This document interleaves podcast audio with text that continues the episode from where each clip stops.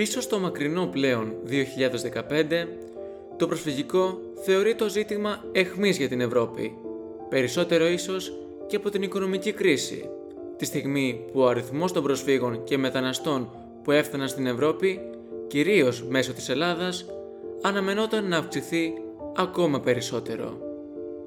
Για την αντιμετώπιση του ζητήματος συγκρούστηκαν διαφορετικές πολιτικές, ιδεολογίες, ευαισθησίες και αντιλήψεις γύρω από τα ανθρώπινα δικαιώματα.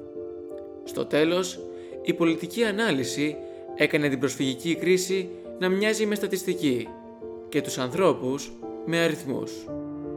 Ο ανθρώπινος παράγοντας αφαιρέθηκε από το πεδίο διευθέτησης του προσφυγικού ζητήματος. Μέσα σε ένα πλαίσιο σκέψης που οριοθετεί το στα όρια του προβλήματος και της λύσης, ο σκοπός ήταν ικανός να αγιάσει κάθε μέσο για την επίλυση του ζητήματος. Μια κρίση ανθρώπων οδήγησε μια κοινωνία σε κρίση αξιών και απέμεινε να έρθει η κάθαρση για να διαπιστωθεί ποιος και τι επέζησε έπειτα από τη σύγκρουση μεταξύ έλογων συμφερόντων, ιδεολογιών και κοινοτήτων. Επτά χρόνια αργότερα η ιστορία παραμένει ίδια, σαν να μην άλλαξε τίποτα. Και πάλι, η προσέγγιση του προσφυγικού ζητήματος φαίνεται πιο ευαίσθητη από ποτέ.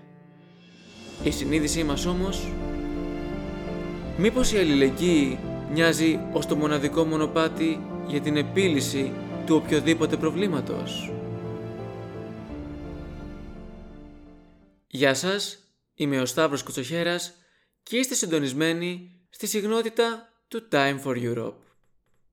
Η προσφυγική κρίση, το προσφυγικό ζήτημα ή το πρόβλημα των προσφύγων, όπως και να το ονομάσουμε, κρύβει ανθρώπους πίσω του.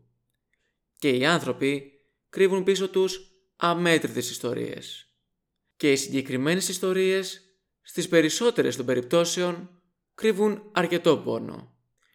Αυτόν τον πόνο θα μας διηγηθούν τρεις άνθρωποι με τεράστιο κοινωνικό έργο που βρέθηκαν ως εθελοντές σε προσφυγικές δομές το 2015 και βίωσαν τις πιο σκληρές στιγμές εκείνης της εποχής δίπλα στους πρόσφυγες. Μαζί μας λοιπόν είναι ο Γιώνος Μουχαμαντή, ιδρυτής και διευθυντής του Ελληνικού Φόρουμ Προσφύγων. Καλησπέρα κύριε Μουχαμαντή και ευχαριστώ για την αποδοχή της πρόσκλησης. Ευχαριστώ πολύ. Ευχαριστώ για την πρόσκληση. Χαίρομαι που ε, συζητάμε αυτά τα ζητήματα. Ε, μας ενδιαφέρει πραγματικά αυτό που το έχουμε βιώσει και το έχουμε ζήσει τόσο έντονα. Η Έλενα Καραγιάννη, συντονίστρια εκπαίδευσης προσφύγων στη δομή του σχιστού, Καλησπέρα κυρία Καραγιάννη και καλώς ήρθατε στο Time for Europe. Ευχαριστώ πάρα πολύ για την πρόσκληση και είναι πάντα τιμή μου και χαρά να μιλάω με νέα παιδιά για αυτό το τόσο σημαντικό θέμα όπως είπατε. Και η Σταυρούλα Καμακάρη, φοιτήτρια του Τμήματος Διεθνών και Ευρωπαϊκών Σπουδών του Πανεπιστημίου Πυραιός. Καλησπέρα Σταυρούλα και σε ευχαριστώ πολύ για την αποδοχή της πρόσκλησής μου. Καλημέρα. Χαίρομαι πάρα πολύ που βρίσκομαι στην παρέα σας ε, σε ευχαριστώ Σταύρο για την πρόσκληση και ανυπομονώ μέσα από τη συζήτηση να ξετυπώσουμε πολύ όμορφες αναμνήσεις και πληροφορίες. Καταρχάς κύριε Μουχαμαντή, ας ξεκινήσουμε κατευθείαν από τα βαθιά. Πώς βιώσατε εσείς ο ίδιος την προσφυγική κρίση του 2015? Ποιες ήταν οι πρώτες σκέψεις σας όταν αντικρίσατε αυτή την εικόνα; Ε, καταρχήν εγώ ήρθα ως πρόσφυγας το 2001 εδώ ε, και ξέρω τι σημαίνει προσφυγική κρίση. Αναγκάστηκα να φύγω από την, από την χώρα καταγωγής μου που είναι από το Αφανιστάν.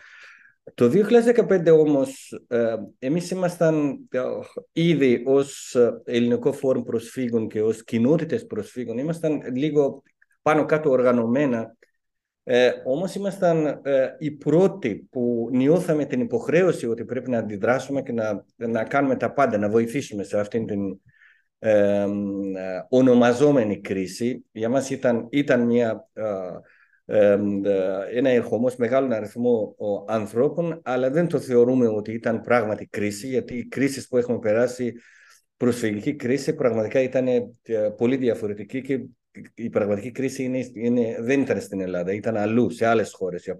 Κατά εκατομμύρια πρόσφυγες που για παράδειγμα είναι στις χώρες ε, γειτονικές σε χώρες από εκεί που έρχονται οι πρόσφυγες. Για παράδειγμα στο Ιράν που, που εκεί ήταν 5 εκατομμύρια πρόσφυγες που ήταν και στο Πακιστάν δίπλα στο Αφανιστάν τόσα εκατομμύρια και στην, στο Λίβανο που ήταν μισό πληθυσμό είναι πρόσφυγες από την Συρία. Άρα παρόλα αυτά σχετικά όταν βλέπουμε στον, στο ευρωπαϊκό στην Ελλάδα πραγματικά ήταν για, το, για την Ελλάδα ένα μεγάλο αριθμό ανθρώπων που η διαχείρισή του ήταν, δεν ήταν εύκολη.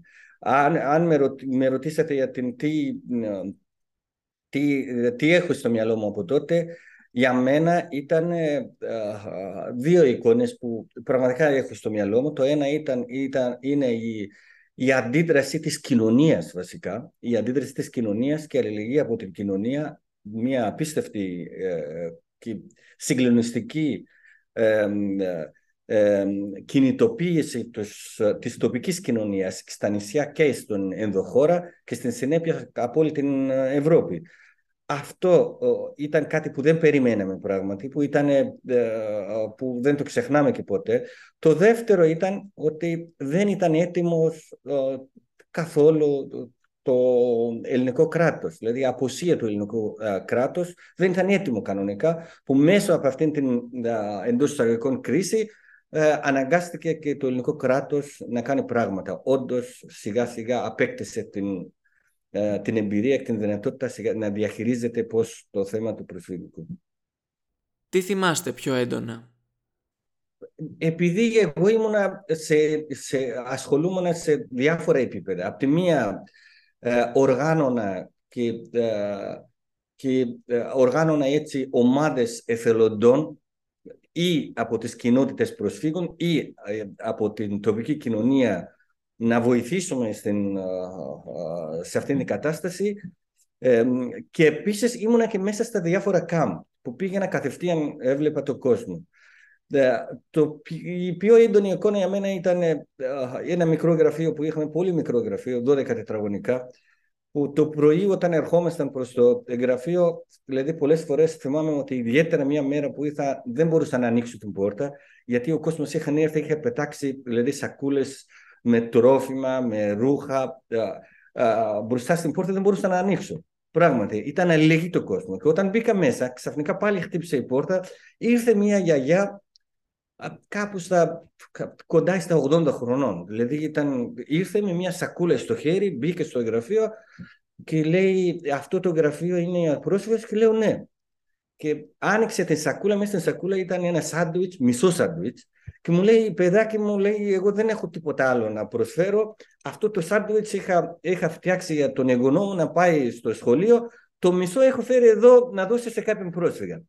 Αυτό δηλαδή μου έμεινε στο μυαλό, δεν μπορώ να ξεχάσω. Πραγματικά ήταν, ήταν πολύτιμο, ήταν απίστευτο για μένα.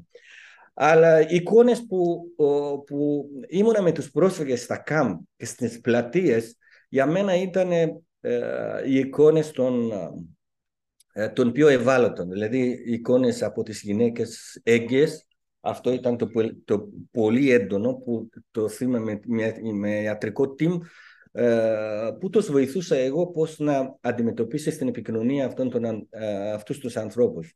Έβλεπα πάρα πολλές φορές οι άνθρωποι που είχαν πληγές στα πόδια, που είχαν έρθει με τα πόδια από πάρα πολύ μεγάλη απόσταση, που πάλι συνέχιζαν το ταξίδι τους. Δεν έμειναν εδώ. Δηλαδή κάναμε μια περίθαλψη στα πόδια λίγες μέρες και μετά ξεκινούσαν. Δηλαδή είχαν μια κατάσταση στα πόδια που φανταστείτε μια γυναίκα έγκυος να είναι σε τέτοια κατάσταση και πάλι να ξεκινήσει αυτό το ταξίδι που πολλές από αυτές, από αυτές τις διαδρομές τα έκαναν με τα πόδια. Ήταν ε, ε, φοβερό, πραγματικά ε, μου, μου έχει μείνει στο μυαλό αυτά. Αλλά όλες οι, οι σκηνές ήταν έντονες από, την, από, τα, από τις παραλία που βγαίνανε στο λιμάνι. Όταν πηγαίναμε εκεί, ήμασταν στο λιμάνι του Πειραιά που ερχόταν κατά χιλιάδες εκεί.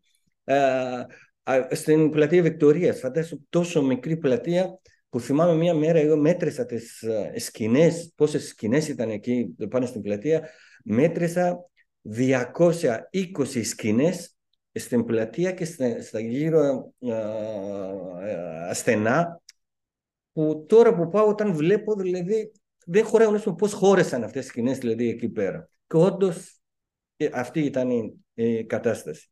Επίσης δεν μπορώ να ξεχάσω την αντίδραση των αρχών. Για παράδειγμα, είχε δημιουργηθεί απίστευτη η αλληλεγγύη, είχε αλλάξει όλη την κοινωνία, ιδιαίτερα ακόμα και την αστυνομία. Για παράδειγμα, στην πλατεία θυμάμαι ότι ήρθε, ήταν ε, τρεις αστυνομικοί, μία γυναίκα αστυνομικό και δύο κύριοι.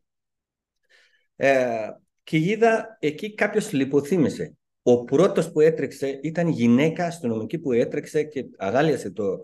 Ε, το ήταν νομίζω κάπου στα 15-16 ήταν ανήλικο παιδάκι που έπεσε κάτω λιποθύμησε που ε, έβγαλε το νερό του, άρχισε να δώσει και φωνάζει στον συνάδελφό του, λέει φωνάξτε τον ασθενοφόρο να έρθει να πάρει. Δηλαδή είναι οι σκηνές που ε, δεν ξέρω αν θα ζήσω ξανά, γιατί δεν υπάρχει, να είμαι ειλικρινής, πια δεν υπάρχει αυτή, αυτή, αυτή η αίσθηση αλληλεγγύης ούτε από την αστυνομία, αλλά παρόλα αυτά έχει μείνει. Εγώ πιστεύω ότι έχει εδραιωθεί αυτή η αλληλεγγύη στην κοινωνία, παρόλο που έχει μειωθεί, αλλά η κοινωνία ενημερώθηκε, ευαισθητοποιήθηκε σχετικά με το προσφυγικό, που πιστεύω ότι θα μείνει.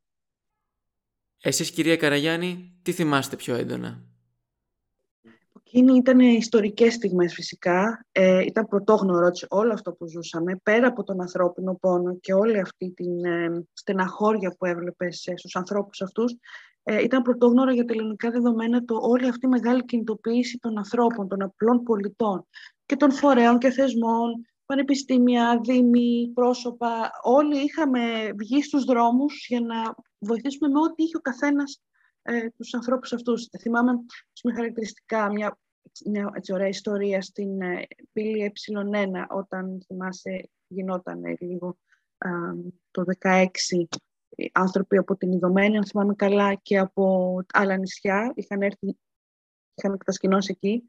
Έβλεπες γιαγιάδες, ας πούμε, να φέρνουν μια μισή καρτέλα με Depon γιατί ήταν αυτό μόνο που είχαν να προσφέρουν. Έβλεπες παιδάκια, έβλεπες ηλικιωμένους. Όλοι οι πολίτες στάθηκαν δίπλα σε αυτούς τους ανθρώπους και ήταν κάτι εξαιρετικά σημαντικό για την Ελλάδα και για όλους μας.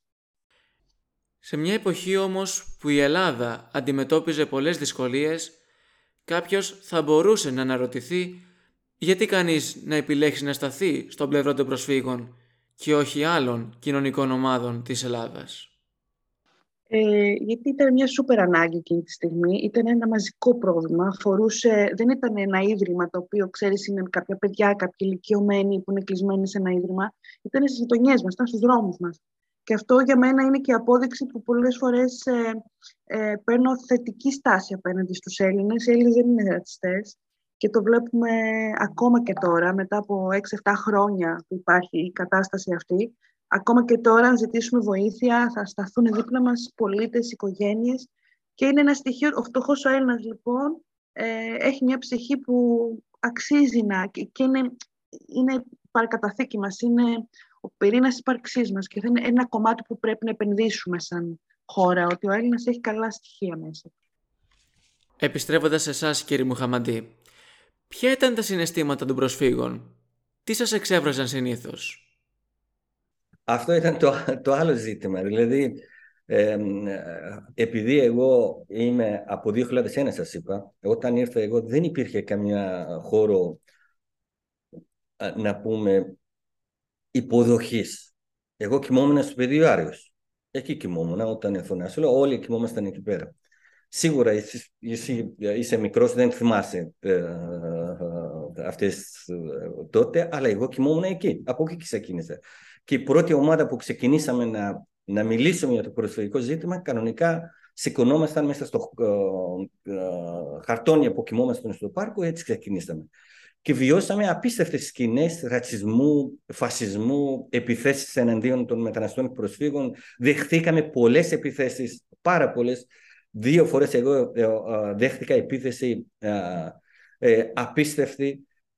είχαν δημιουργηθεί σελίδες για την Ελλάδα Δηλαδή σελίδες που είχαν δημιουργηθεί ε, ε, μηνύμες από την Ελλάδα που είχαν φτιάξει οι πρόσφυγες πριν το 2015 εννοώ, που όλα ήταν βία. Όλοι ήταν αστυνομική βία, ήταν ε, σκηνές ρατσισμού, επιθέσεις, όλα αυτά.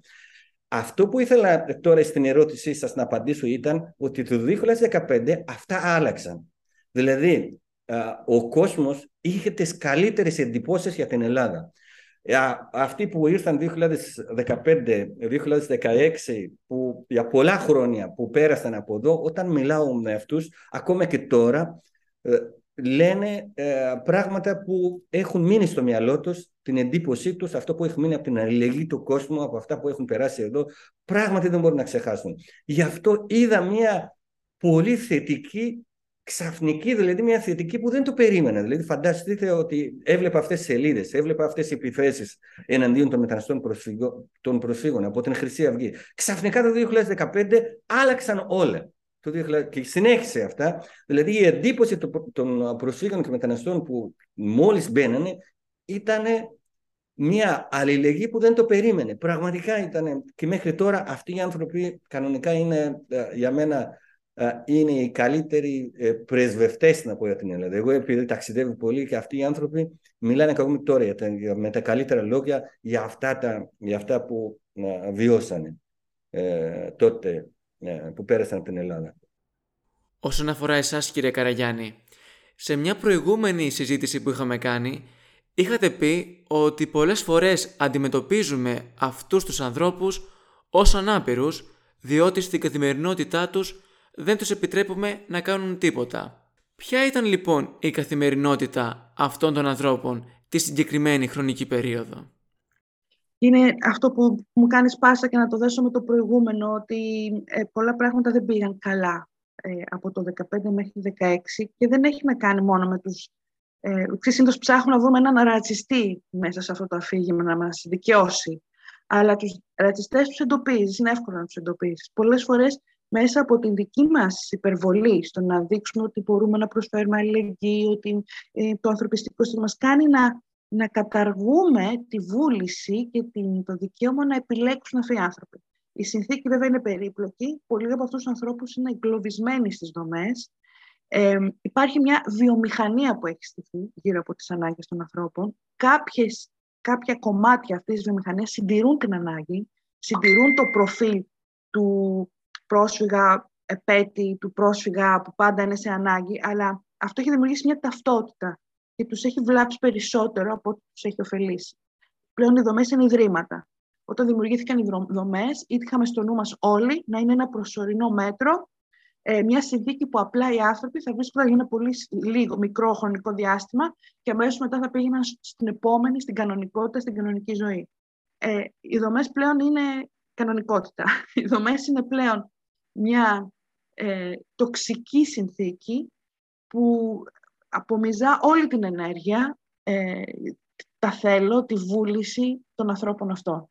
Ε, δεν ξέρω, να σας πω την πώς αλλιώς θα μπορούσε να έχει οργανωθεί. Ίσως αν τους δίναμε την ευκαιρία να ζήσουν ανάμεσά μας στα αστικά κέντρα, ε, ανάμεσα στις γειτονιές, στα χωριά, στα νησιά, σαν πολίτες και όχι σαν ανάπηροι, όχι σαν κάποιοι που χρειάζονται ένα ίδρυμα για να τους φροντίζει, ίσως να είχε πάει λίγο καλύτερα. Ε, και αυτό δημιουργήσει πάρα πολλά προβλήματα. Την άρνησή τους να, να μείνουν στην Ελλάδα. Εγώ πιστεύω ότι η Ελλάδα μπορεί να τους προσφέρει πολλά πράγματα. Τους έχει δημιουργήσει ένα φαντασιακό για το πώς μπορεί να είναι τα πράγματα στην Ελλάδα. Και είναι και πολλά άλλα προβλήματα. Τους βλέπουμε πολλές φορές σαν τον πρόσφυγα και δεν μπορούμε να δούμε καμία άλλη ταυτότητα. Δεν είναι πρόσφυγα. Ήταν πρόσφυγας. Πέρασε μια δύσκολη συνθήκη, επιβίωσε, έχει τα παιδιά του, την οικογένειά του. Είναι, είναι η Φατιμά. Η Φατιμά είναι καλή μαγείρισα. Η Φατιμά μπορεί να θέλει να γίνει γιατρός. Έχουμε ακυρώσει κάθε άλλη ταυτότητα για αυτούς τους ανθρώπους και βλέπουμε μονάχα ένα υποκείμενο που χρειάζεται την ανάγκη μας. Και αυτό είναι πάρα πάρα πολύ κακοποιητικό. Πώς θα βγούμε από αυτό, σου λέω θέλει πολιτική βούληση και άλλο σχεδιασμό, το οποίο μάλλον είναι δύσκολο να γίνει αυτή τη στιγμή. Οι συγκεκριμένοι άνθρωποι ήθελαν να παραμείνουν στην Ελλάδα ή ήθελαν να πάνε σε μια χώρα του εξωτερικού; Όλοι θέλουν δυστυχώς να φύγουν. Ε, δεν ξέρω, δεν μπορώ να πω με σιγουριά αν είναι καλύτερα τα πράγματα στη Γερμανία ή οπουδήποτε. Σίγουρα σε πολλά κομμάτια, ίσως στο, στο κομμάτι της πρόνοιας να είναι καλύτερα. Ίσως η Γερμανία να είναι καλύτερα το ότι υπάρχουν πιο οργανωμένες μουσουλμανικές κοινότητες. Αλλά θεωρώ ότι η Ελλάδα μπορεί να τους προσφέρει και εργασία ε, και έχει, έχει στον πυρήνα της η πολιτεία, οι πολίτες έχουν χαρακτηριστικά που μπορούν να υποστηρίξουν τους ανθρώπους και το έχουμε αποδείξει. Δυστυχώς όμως όχι, ε, φεύγουν. Ακόμα και όταν πάρουν χαρτιά και ταξιδιωτικά έγγραφα για να μείνουν στην Ελλάδα, τα χρησιμοποιούν για να φύγουν στο εξωτερικό. Ε, πολύ, πολύ λίγες. Ε, δηλαδή από αυτούς τους εκατοντάδες ή χιλιάδες ανθρώπους που γνωρίζει από το 2015, ζήτημα να είναι δέκα άτομα, δέκα άνθρωποι που έχουν μείνει, που τους ξέρω καλά. Ποια ήταν η αντιμετώπιση της κοινωνίας προς τους πρόσφυγες; Ε, η κοινωνία προς τους πρόσφυγες ε, θεωρώ ότι είναι θετική. Πολλές φορές βέβαια επηρεάστηκε από τα ρατσιστικά αφηγήματα, ε, αλλά ακόμα και στην πιο σκληρή μάχη που έδωσαν οι ρατσιστικές ε, ομάδες, ε, ειδικά το 16-17, θεωρώ ότι η Ελλάδα, οι Έλληνες έχουν αυτό που είπαμε ξανά, την ψυχή. Ε, θυμάμαι χαρακτηριστικά, ίσως να θυμάσαι και τα περιστατικά που είχαν γίνει στο πέραμα, στο Νέο Εικόνιο, όπου ο λαγός εισέβαλε ε, μαζί με δικούς του ανθρώπους μέσα σε ένα σχολείο, χτύπησαν εκπαιδευτικούς και γονείς. Ε, και τότε αυτό που είχαμε διαισθανθεί και αποδείχθηκε τελικά ήταν ότι η προσπάθεια αυτή της ομάδας να δημιουργήσει ένα κίνημα αντίστασης κατά της ένταξης των προσφύγων μέσα στα σχολεία. Ε, ε, στοχευμένα και οργανωμένα πηγαίνανε σε σχολεία που ανοίγανε για να υποδεχθούν παιδιά και προσπαθούσαν να, να, να δασκαλέψουν τους γονείς ώστε να, να αντισταθούν στα παιδιά στο πρόγραμμα. Τελικά δεν πήγε καλά. Ακόμα και στις πιο σκληρές παρεμβάσεις τους όπως ήταν στο εικόνιο ε, δεν πήγε καλά. Και θυμάμαι, εκείνη την περίοδο είχε γίνει και μια δημοσκόπηση όπου περίπου το 70% των Ελλήνων είχαν σταθεί υπέρ της εκπαίδευσης των προσφύγων μαζί με τα παιδιά των Ελλήνων. Οπότε, ναι, πάντα υπάρχει ένα αφήγημα στην, ε, στη, στη, ζωή, στη ζωή μας, στον πολιτισμό μας. Ένα αφήγημα που θέλει τον μουσουλμάνο εχθρό, τον Τούρκο δο, δολοφόνο, τον Αφγανό βιαστή. Αλλά νομίζω στην ανάγκη και στο πρόβλημα ε, υπερτερούν τα θετικά στοιχεία στους Έλληνες. Επιστρέφοντας σε εσάς κύριε Μουχαμαντή, θεωρείτε πως οι πρόσφυγες βίωσαν τον ρατσισμό στο επίπεδο το οποίο εσείς τον βιώσατε όταν φτάσατε στην Ελλάδα; Καθόλου, με τίποτα. Γι' αυτό σας λέω ότι άλλαξαν αυτές τις σελίδες που ε, λέγανε για ρατσισμό και άσχημες εμπειρίες, αλλάξαν αυτές τις σελίδες και ακόμα υπάρχουν κάποιες από αυτές τις σελίδες στο facebook που λένε οι άνθρωποι λένε τα, τα, ε, τις, τα καλύτερα λόγια. Μπορεί κάποια περιστατικά πολύ μεμονωμένα μπορεί να υπήρξαν. Ιδιαίτερα αργότερα, τέλος του 2016 και 2017, υπήρχαν κάποιες α, ε, περιπτώσεις, αλλά πολύ μεμονωμένα. Ε, πριν το 2015, το 2014, για παράδειγμα, εμείς είχαμε καθημερινά επιθέσεις εναντίον των μεταναστών προσφύγων. Εμείς, επειδή είχαμε την, την δουλειά να καταγράψουμε και να το κάνουμε report, ε, εγώ θυμάμαι σε μία μέρα, εγώ είχα καταγράψει 30 περιστατικά ή ε, επιθέσεις ή α, ρητορικό μίσος, δηλαδή αυτό. Είχα καταγράψει αυτά τα πράγματα. Εντελώς άλλαξαν αυτά τα πράγματα το 2016 και 2017. Μεμονωμένα πράγματα υπήρχαν, αλλά ε, όχι ε, αυτό που περάσαμε το, από το 2010, 2011, 2012 και μέχρι το 2015. Αναφέρατε προηγουμένως το κομμάτι της αλληλεγγύης από τη μεριά της κοινωνίας. Θα ήθελα όμως να δώσουμε έμφαση και στην πλευρά της πολιτείας όσον αφορά τη διαχείριση των προσφύγων. Ποια ήταν λοιπόν η στάση του κράτους ως προς τη διαχείριση του προσφυγικού ζητήματος; Κοιτάξτε, το, το κράτος ήταν ανυπαρ, α, ανυπαρκής, πώς λέμε, ότι δεν υπήρχε υπάρκεια για, να, για να αντιμετωπίσει αυτό. Ήταν απόν, κανονικά η, η, τα κινήματα αλληλεγγύης και αλληλεγγύη της κοινωνίας έκανε αυτή τη δουλειά. Αυτή ήταν. Ακόμα και στο συντονισμό στην αρχή είχε πρόβλημα το κράτος. Σιγά σιγά ήταν το πρώτο, για παράδειγμα το πρώτο uh, χώρο φιλοξενίας που φτιάχτηκε, θυμάμαι τον Αύγουστο το 2015, το πρώτο που φτιάχτηκε ήταν Ελαιώνας. Που αυτό με πάρα πολύ κόπο δεν είχε εμπειρία. Εμείς πήγαμε, κάναμε, μιλήσαμε με τους δήμους, με τους περιφέρειες. Τελικά αυτό δημιουργήθηκε και επί ένα μήνα εθελοντές μας μέρα, νύχτα κάνανε βάρδιας εθελοντικά για να διαχειρίσουν όλο το ζήτημα. Φανταστείτε, δεν υπήρχε ούτε προσωπικό από το κράτος, ούτε ε, υποδομές, ούτε εμπειρία και ούτε ήταν έτοιμοι. Αυτή ήταν, γιατί από, από 2001 που είμαι εγώ εδώ, ποτέ δεν υπήρχε μια πολιτική, ε, μεταναστευτική πολιτική εδώ στην Ελλάδα. Η Ελλάδα ήταν χώρος περάσματος, χώρα περάσματος, που ποτέ καμία κυβέρνηση δεν είχε ε, φτιάξει υποδομές. Όλη και η κοινωνία σκεφτόταν και ακόμα δυστυχώς αυτό υπάρχει, ότι η Ελλάδα είναι μια χώρα που όλοι έρχονται και φεύγουν.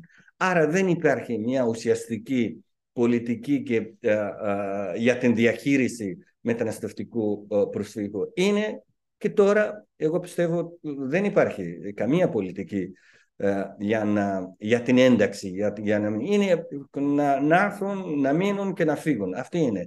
Και έχουν αλλάξει εννοείται. Τώρα είναι αλλιώς τα πράγματα. Μπορούμε να πούμε πολλά άλλα πράγματα. Τώρα είναι αλλιώς. Έχοντας υπάρξει και ο ίδιος πρόσφυγας, μπορείτε να καταλάβετε ποιο ήταν το μεγαλύτερο πρόβλημα των προσφύγων εκείνης της εποχής κατά την προσαρμογή τους στην κοινωνία. Το μεγαλύτερο πρόβλημα είναι το ίδιο η προσαρμογή, αυτό που είπατε. Δεν υπάρχει προσαρμογή. Καθαρχήν, όταν μιλάμε για την προσαρμογή, μιλάμε για την ένταξη, μιλάμε για την συμμετοχή, μιλάμε για την συμπερίληψη. Δυστυχώς αυτό, είναι, αυτό είναι το πρόβλημα που μέχρι σήμερα υπάρχει. Μα ποτέ, ποτέ στην Ελλάδα δεν, υπάρχει, δεν υπήρχε και δεν υπάρχει ακόμα μια στρατηγική, μια πολιτική ένταξης και συμπερίληψης. Δεν υπάρχει αυτό. Αυτό είναι το μεγαλύτερο πρόβλημα. Και γι' αυτό ποτέ ε, ε, οι πρόσφυγες και οι μετανάστες δεν μπορούν, ιδιαίτερα οι πρόσφυγες δεν βλέπουν το μέλλον τους εδώ. Γι' αυτό η χώρα ακόμα είναι η Ελλάδα, μια χώρα ε, περάσματος που έρχονται να φύγουν. Αυτό είναι το μεγαλύτερο πρόβλημα, αν μιλάμε από 2015 και μετά. Ε, εννοείται πριν το 2015 το μεγαλύτερο πρόβλημα το πρώτο ήταν ο ρατσισμός, ο, οι επιθέσεις εναντίον των μεταναστών, ιδιαίτερα στα χρόνια της κρίσης, ήταν το μεγαλύτερο πρόβλημα για μας ήταν, ήταν ο, οι επιθέσεις εναντίον των μεταναστών προσφύγων από τις ξέρουμε από τις ομάδες, ακραίες ομάδες. Είναι πολύ ξεκάθαρο. Αλλά μετά, ακόμα και τώρα, το μεγαλύτερο πρόβλημα είναι ότι δεν υπάρχει μια πολιτική ένταξη. Αυτό είναι το μεγαλύτερο πρόβλημα που δημιουργεί. Αυτό είναι η πηγή διάφορων άλλων προβλημάτων, δυστυχώς. Θυμάστε κάποιες χαρακτηριστικές ιστορίες που σας έχουν διηγηθεί αυτοί οι άνθρωποι από τη διαδρομή του τόπου προέλευσης μέχρι την Ελλάδα; Ε, καθαρχήν η, ε, η προσφυγική διαδρομή είναι μια ε, διαδρομή πάρα πολύ δύσκολη. Τραγική, πραγματικά είναι πολύ τραγική. Όταν, ε, να ξέρεις, όταν, όταν κάποιος, δεν είναι ένα ταξίδι καταρχήν. Ένα ταξίδι δεν είναι ότι το επιλέγεις και έχεις εισιτήριο, κόβεις και ξεκινάς ότι πάω κάπου είναι αναγκάσει να φύγεις και δεν ξέρεις από πού να πας, δεν ξέρεις με ποιον να πας. Δηλαδή δεν είσαι με την οικογένειά σου. Ένας πάει από εδώ, ένας από εκεί. Κάποιος προλαβαίνει, κάποιος δεν προλαβαίνει καθόλου, σκοτώνεται στον δρόμο. Αυτή η διαδρομή είναι πάρα πολύ δύσκολη διαδρομή. Η διαδρομή από, από τη στιγμή που ξεκινάει ο πρόσφυγας μέχρι να φτάσει κάπου, η πιθανότητας να μην φτάσει και να πεθαίνει και να, να εξαφανιστεί σε αυτόν τον δρόμο είναι μεγαλύτερο από το να φτάσει κάπου. Αυτή είναι η αλήθεια. Αυτή είναι η πραγματικότητα. Όμως σε αυτήν την διαδρομή, φανταστείτε ή από την Συρία, ή από το Αφγανιστάν, ή από την Αφρική, από άλλες χώρες, όταν ο κόσμος ξεκινάει να έρθει από διάφορες uh, τρόπους, να πούμε για την Ελλάδα, να έρθει στην Τουρκία, από την Τουρκία να μπει εδώ, περνάνε πάρα πολλές χώρες, πάρα πολλές εμπειρίες. Οι εμπειρίες, ο κόσμος που διηγείται στην διαδρομή της προσφυγιάς, είναι η, η εμπειρία από την Ελλάδα είναι μια ευχάριστη εμπειρία. Ιδιαίτερα το 2015-2016. Είναι μια ευχάριστη εμπειρία για τους ανθρώπους. Σχετικά με, με αυτά που περάσανε στην Τουρκία, στο Ιράν, στο Πακιστάν, στην Συρία, στα σύνορα. Είναι μια, μια ευχάριστη εμπειρία. Αυτό δεν μπορώ να πω ότι είναι μια εμπειρία που ε, ε, αναψυχής, προφανώς δεν είναι, ο κόσμος ερχόταν με τα πόδια και ήταν στο πάρκο, μες στις σκηνές, σε αυτήν την κατάσταση που φεύγανε. Πάντα συγκρίνουμε. Συγκρίνουμε με την Τουρκία, συγκρίνουμε με τα σύνορα με το Ιράν, με το Πακιστάν, με την Συρία, όλα αυτά. Συγκριτικά λέμε ότι είναι μια, μια ευχάριστη εμπειρία στο σύνολο του ταξιδιού που ο κόσμος ακόμα το θυμάται.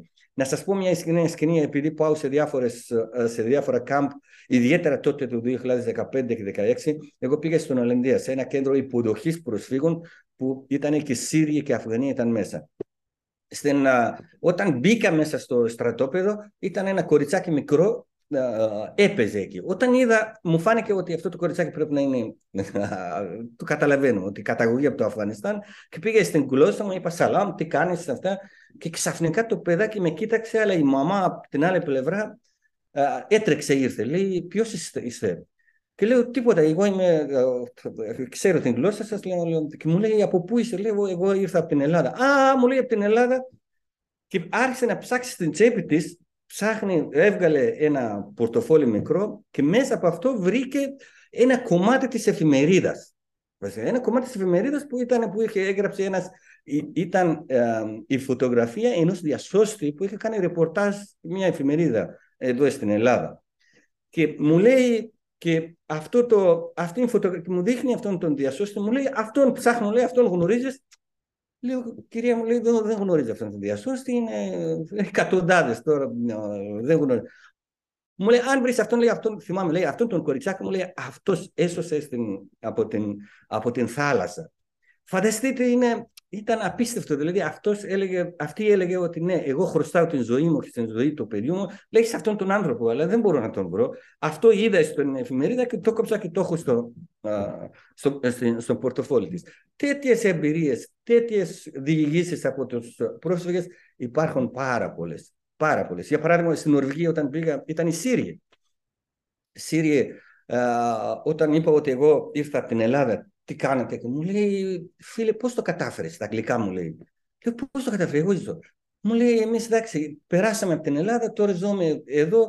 Λέει, καταλαβαίνουμε ότι είναι ο χώρος που κανονικά πρέπει να ζούμε στην Ελλάδα. Η Ελλάδα πέρασαμε πάρα πολύ ωραία. Εκεί είναι ε, που ε, νιώσαμε καλά. Αλλά δυστυχώς λέει, δεν μπόρεσε, δεν καταφέραμε να ζήσουμε εκεί.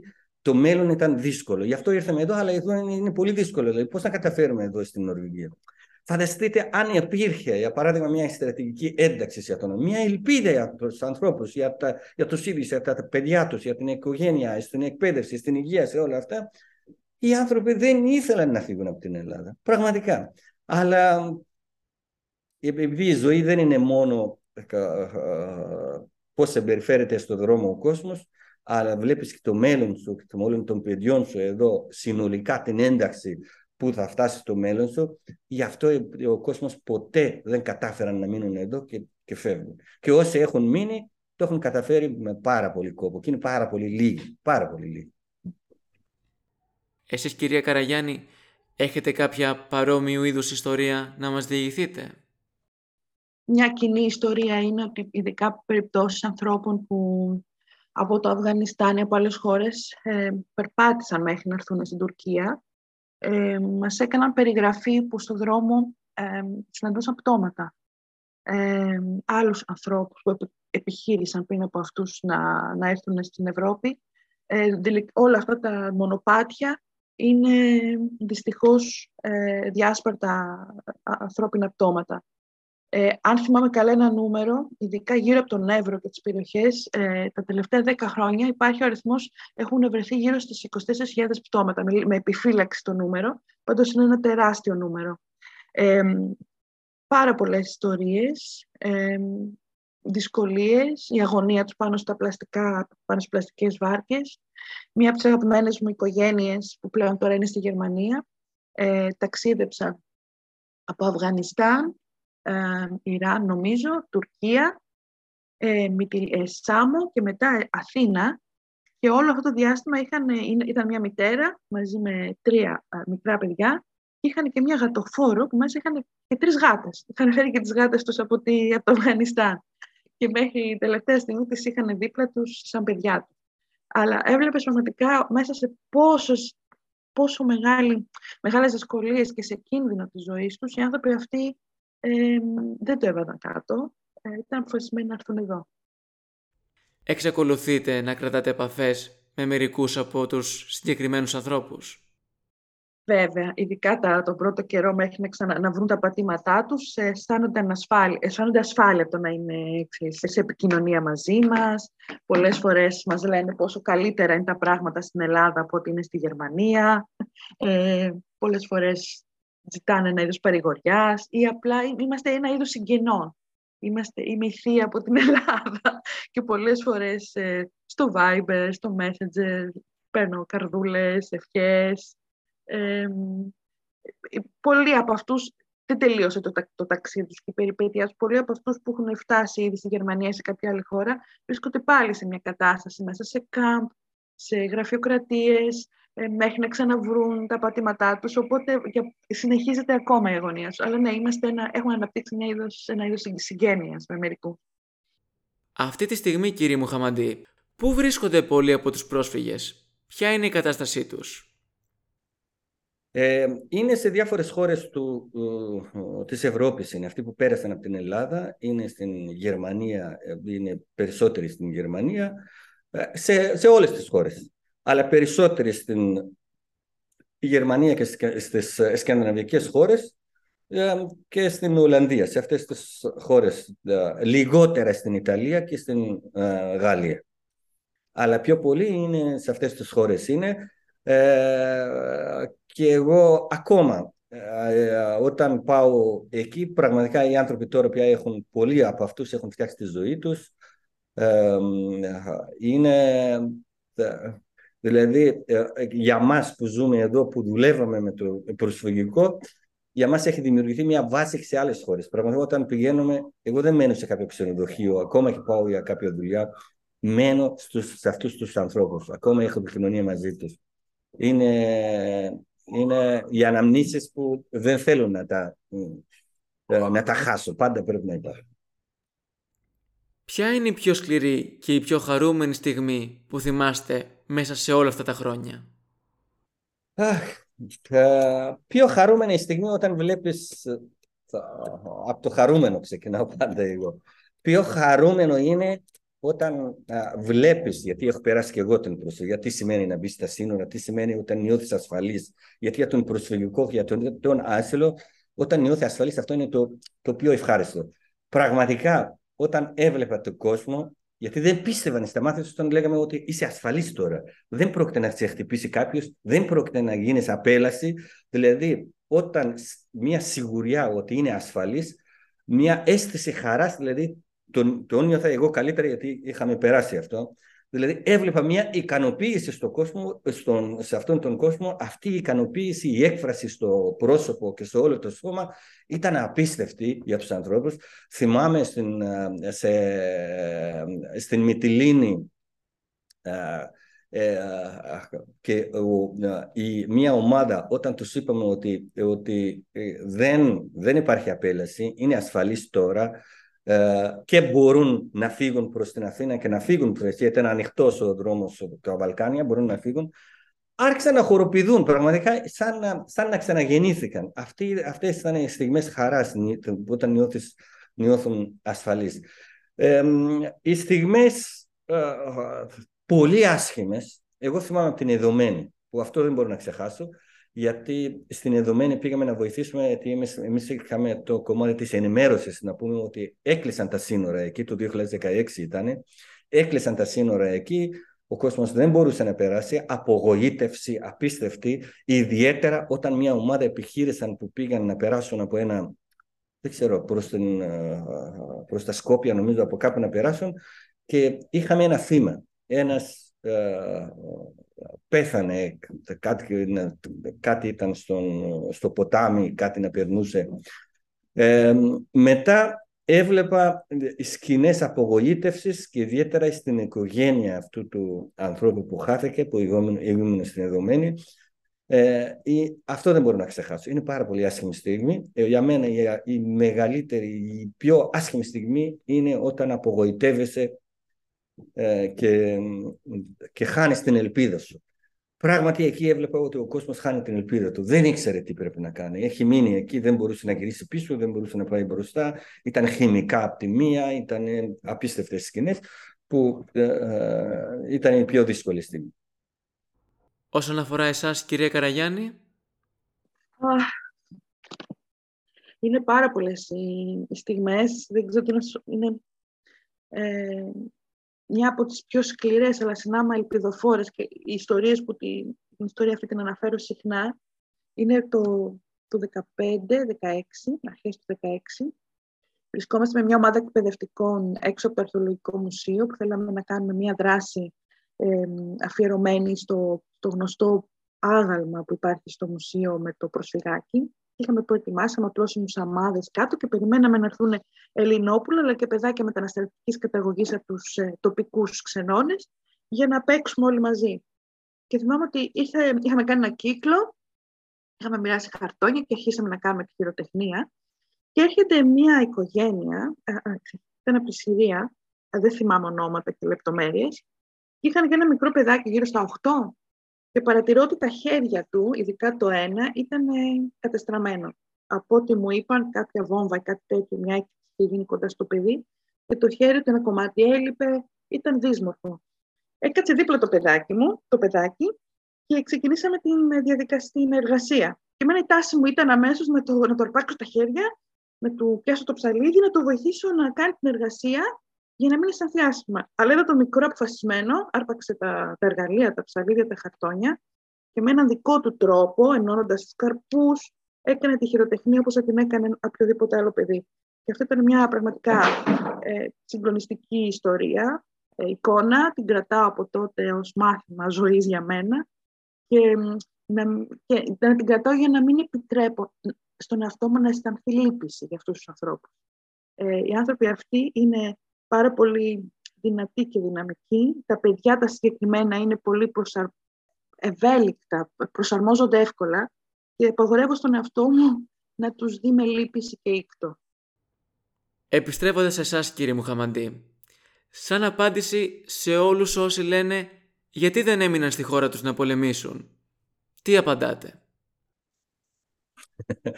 Ε, τι να πολεμήσει; Κοιτάξτε, δεν είναι τι να πω τώρα, ο κόσμος να μην συνδέσει μόνο το προσφυγικό με το πόλεμο. Οι άνθρωποι δεν έρχονται μόνο λόγω πολέμου. Αν βλέπεις στην Αφρική και διάφορες χώρες αυτή τη στιγμή, πολλοί, πολλοί κόσμος έρχεται, είναι κλιματική κρίση και όλα αυτά που συμβαίνουν, ο κόσμο αναγκάζουν να φύγουν. Είναι φτώχεια που αναγκάζουν να φύγουν. Πολλές φορές δεν, δεν, δεν έχει σημασία, δεν έχει νόημα να, ο πόλεμος. Να κάθεσαι να πολεμήσεις τι; Για παράδειγμα, εγώ καθόμουν να, να, να κάθομαι στο Αφγανιστάν να πολεμήσω ποιον. Δηλαδή, έναν πόλεμο που δεν έχει κανένα ε, μέλλον. Δεν υπάρχει κερδισμένο και ε, κάποιος κερδίζει απελευθέρωση τέτοια πράγματα. Είναι εμφύλιος πόλεμος, είναι ε, ένα παιχνίδι των γειτονιών και ε, διεθνής κοινότητας, να πούμε, με, όλα, με όλη τη σημασία που καταλαβαίνουν όλοι τώρα πια, ιδιαίτερα το Αφγανιστάν, όλοι καταλαβαίνουν τώρα. Ο πόλεμος είναι πόλεμος, δεν είναι, δεν, για μένα είναι ήρωες αυτοί, πραγματικά είναι ήρωες αυτοί που δεν παίρνουν όπλα να, να πολεμήσουν και φεύγουν από την, από την κατάσταση που, ε, από μια κατάσταση ε, ε, που δεν θέλουν να σκοτώσουν και δεν θέλουν να σκοτώσουν και να φύγουν. Δηλαδή είναι από όλες τις πλευρές αν του σκέφτεσαι κάποιος που σώζει την, την ζωή του και τη ζωή των αλλωνών Νομίζω αυτό είναι ηρωισμό, είναι πάρα πολύ σημαντικό. Ε, δεν μπορούν, δεν έχει σημασία, δεν έχει νόημα αυτό να, να, να καθίσει να πολεμήσει. Ε, όταν ε, χρειάζεται να πολεμήσουν, για παράδειγμα, ξέρουμε πάρα πολύ καλά την, ε, την Αραβική Άνοιξη, στην, ο πόλεμος που ήταν στην Συρία, πολλοί κάθισαν και πολέμησαν. πάρα πολύ. Ε, και στο Αφγανιστάν είναι 40-50 χρόνια πόλεμος. Ε, πολέμησαν πάρα πολύ εναντίον αυτών που ε, ήθελαν να κατακτήσουν το Αφγανιστάν. Έκαναν πάρα πολλά.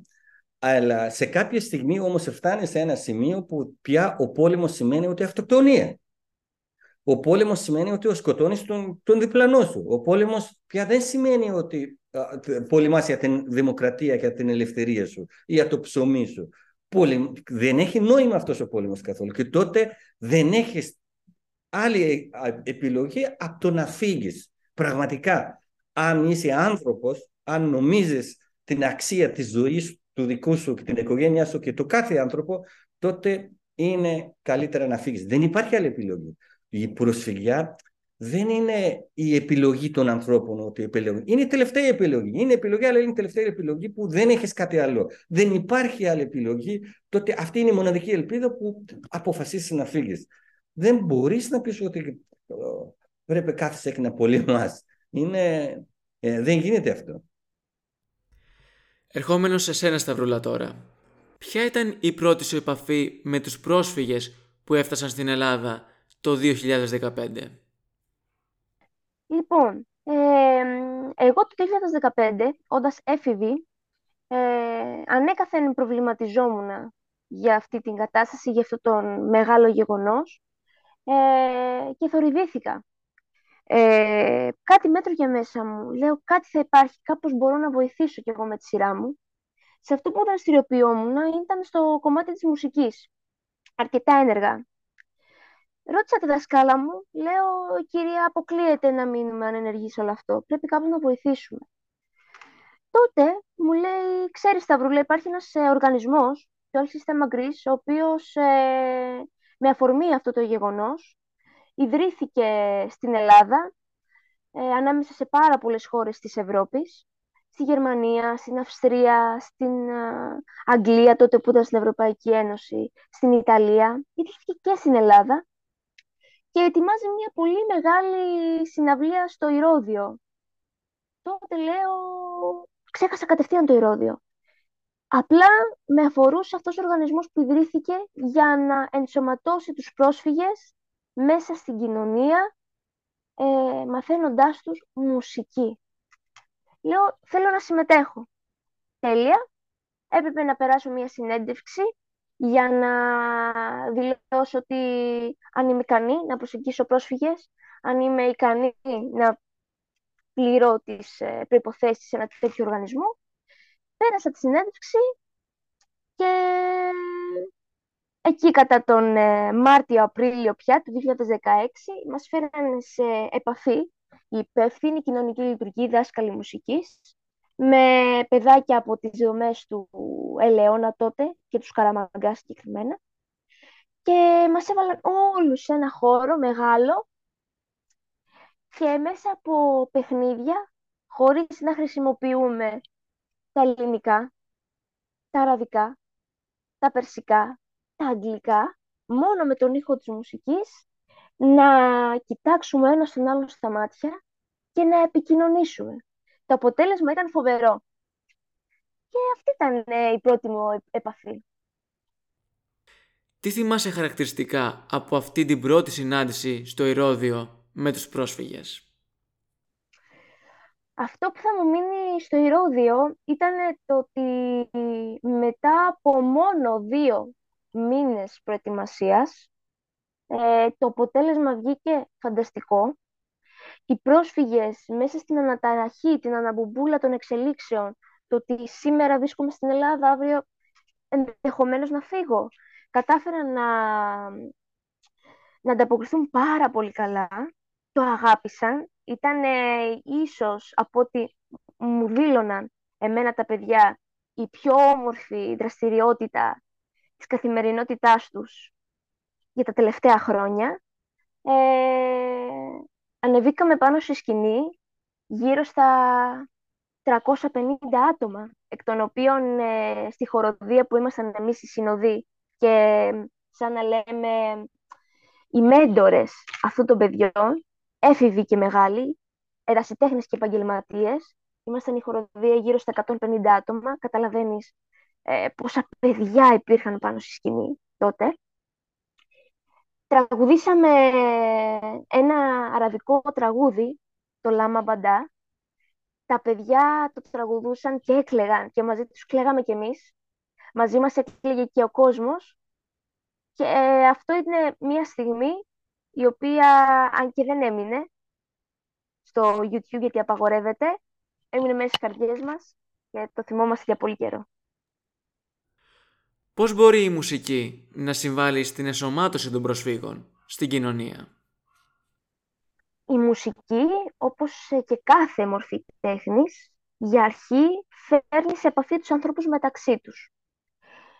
Οι πρόσφυγες, ε, όπως καταλαβαίνεις, δεν ήξεραν ούτε τη γλώσσα, τα ελληνικά, δεν είχαν ούτε χρήματα ε, και φαντάζομαι ούτε την ψυχική ηρεμία ε, και καθαρό μυαλό για να πάρουν στοχευμένες αποφάσεις, να κάνουν στοχευμένες κινήσεις και να κοιτάξουν το επόμενο βήμα ε, που θα κάνουν για την εξέλιξή τους. Αυτό που έκανε το όλο θέμα ήταν ε, μέσω της μεθόδου του, γιατί η μέθοδος αυτή ξεκίνησε από τη Βενεζουέλα. Τι γίνεται, μαζευόμαστε όλοι μαζί σε ένα μέρος, παίρνουμε το όργανο, είτε είναι αυτό είναι βιολί, είτε είναι μια τρομπέτα, είτε ένα τυμπανάκι, είτε είναι ένα ντέφι, είτε είναι ένα τσέλο και τι κάνουμε, παίζουμε μαζί. Αρχίζουμε με ειδικές ενδείξεις και παίζουμε μουσική μαζί. Τα παιδιά δεν ακούνε το μπράβο, το τα πασκαλά συνέχισε, ακούν κατευθείαν το αποτέλεσμα, το ότι βγαίνει ο ήχος ο καλός. Και εκεί καταλαβαίνουν άμεσα επί του πρακτέου, μέσω της πράξης, ότι κάτι κάνω καλά. Μπορώ μέσω της μουσικής να εξελιχθώ και να προσφέρω και εγώ κάτι στην κοινωνία. Όσα παιδιά το βλέπουν πολύ σοβαρά και προχωράνε τη μελέτη τους, μετά τα διοχετεύουν σε ορχήστρες, σε ρασιτεχνικές ορχήστρες, τους μαθαίνουν μουσική θεωρία, δηλαδή αρχίσουν και αποκτούν ένα υπόβαθρο ε, πιο θεωρητικό, πιο στιβαρό. Και εκεί δεν διαφέρουν σε τίποτα από ένα παιδί Ελληνόπουλο που πηγαίνει στο δύο και συνεχίζουν καθαρά τη μουσική τους πορεία. Είδες τους πρόσφυγες να αισθάνονται διαφορετικά μέσα από τη μουσική; Εγώ είδα φοβερή εξέλιξη ε, στην ψυχολογία τους και ειδικά στους εφήβους. Τα παιδιά λίγο πολύ ε, περνούσαν ωραία. Αντιμετώπιζαν τη, τη μουσική ως παιχνίδι, ως ε, ευχάριστη απασχόληση, ε, παίζανε τα κρουστά τους, τα οργανάκια τους, ακούγανε τραγουδάκια, ελληνικά, αραβικά και περνούσαν ωραία. Αυτοί που ενθουσιάστηκαν, προβληματίστηκαν και ενδεχομένως να ένιωσαν και λίγη νοσταλγία, ήταν οι έφηβοι. Ε, νομίζω πως ε, τα συναισθήματα που νιώσανε και εκείνοι και εμείς ήταν φοβερά. Όταν έβλεπες έναν έφηβο να κρατάει το βιολί για πρώτη φορά στα χέρια του, ε, ενώ δύο μήνες πριν ή τρεις ή τέσσερις ή μισό χρόνο πριν να κρατούσε ενδεχομένως το αδερφάκι του στην αγκαλιά και να περπατούσε μέχρι την Ελλάδα ή να κρατούσε ενδεχομένως ένα όπλο στη χώρα του, αυτό είναι και μόνο του συγκινητικό. Ακούγαμε ιστορίες που μας έλεγαν τα παιδιά ότι δεν περίμενα ποτέ ότι θα συνυπάρξω σε ένα σύνολο και θα κάτσω και θα νιώσω ασφάλεια μέσα σε αυτό. Θα, είναι, θα με δύο ώρες σε ένα χώρο και θα ξεχάσω τα πάντα. Θα ξεχάσω τον ξεριζωμό μου, θα ξεχάσω τη βίαιη συμπεριφορά που, ε, ή τις βίαιες πράξεις που άρχισαν πάνω στους γονείς μου. Δηλαδή εικόνες που σε θλίβουν, σε ταρακουνούνε. Και αυτό ήταν η μεγαλύτερη ικανοποίηση για μας. Φτάνοντας στο τέλος, τι είναι αυτό που κρατάς περισσότερο από την εμπειρία ζωής δίπλα σε αυτούς τους ανθρώπους; Πολύ ωραία ερώτηση, Σταύρο. Ε, γιατί θεωρώ ότι ακόμα μαζεύω εμπειρίες. Η πορεία μου σε σύστημα δεν έχει τελειώσει. Ε, ως ενήλικη πια, ε, έχω πάρει πολύ ζεστά, θα λέγαμε, το κομμάτι του εθελοντισμού μέσω της μουσικής. κρατάω το ότι γίνονται πολύ φιλότιμες προσπάθειες, προσπάθειες οι οποίες μένουν πολλές φορές στην αφάνεια, να ενσωματωθούν αυτοί οι άνθρωποι ε, στο κοινωνικό σύνολο, στο μουσικό σύνολο. Κρατάω το ότι τα παιδιά αυτά, επειδή έχουν στερηθεί πολλά πράγματα εκτιμούν και πολλά πράγματα και χαίρονται την κάθε στιγμή που ενδεχομένως εμείς να τη θεωρούμε δεδομένη και να την πετάμε στα σκουπίδια ή να μην της δίνουμε την πρέπουσα προσοχή. Το παιδί αυτό, επειδή έχει κλάψει πολλές φορές στη ζωή του, θα σου χαμογελάσει πολύ γρήγορα όταν του προσφέρεις κάτι και ενδεχομένως να μην το περιμένει από σένα, γιατί ζει σε ένα μόνιμο φόβο αυτό το παιδί παρόλο που μαζεύεται πολύ γρήγορα, θα σε αγκαλιάσει και πολύ γρήγορα και θα σε αγαπήσει και θα σου ανοιχτεί.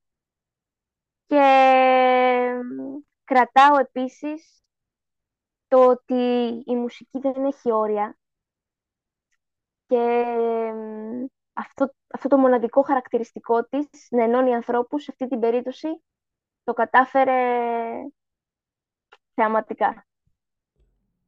Σας ευχαριστώ πολύ όλους. Και κάπου εδώ ολοκληρώθηκε και το σημερινό επεισόδιο του Time for Europe.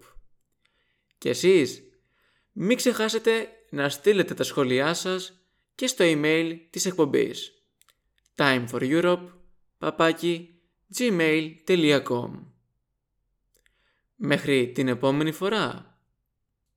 Να είστε όλοι καλά. Και να θυμάστε. Πάντοτε είναι ώρα για Ευρώπη.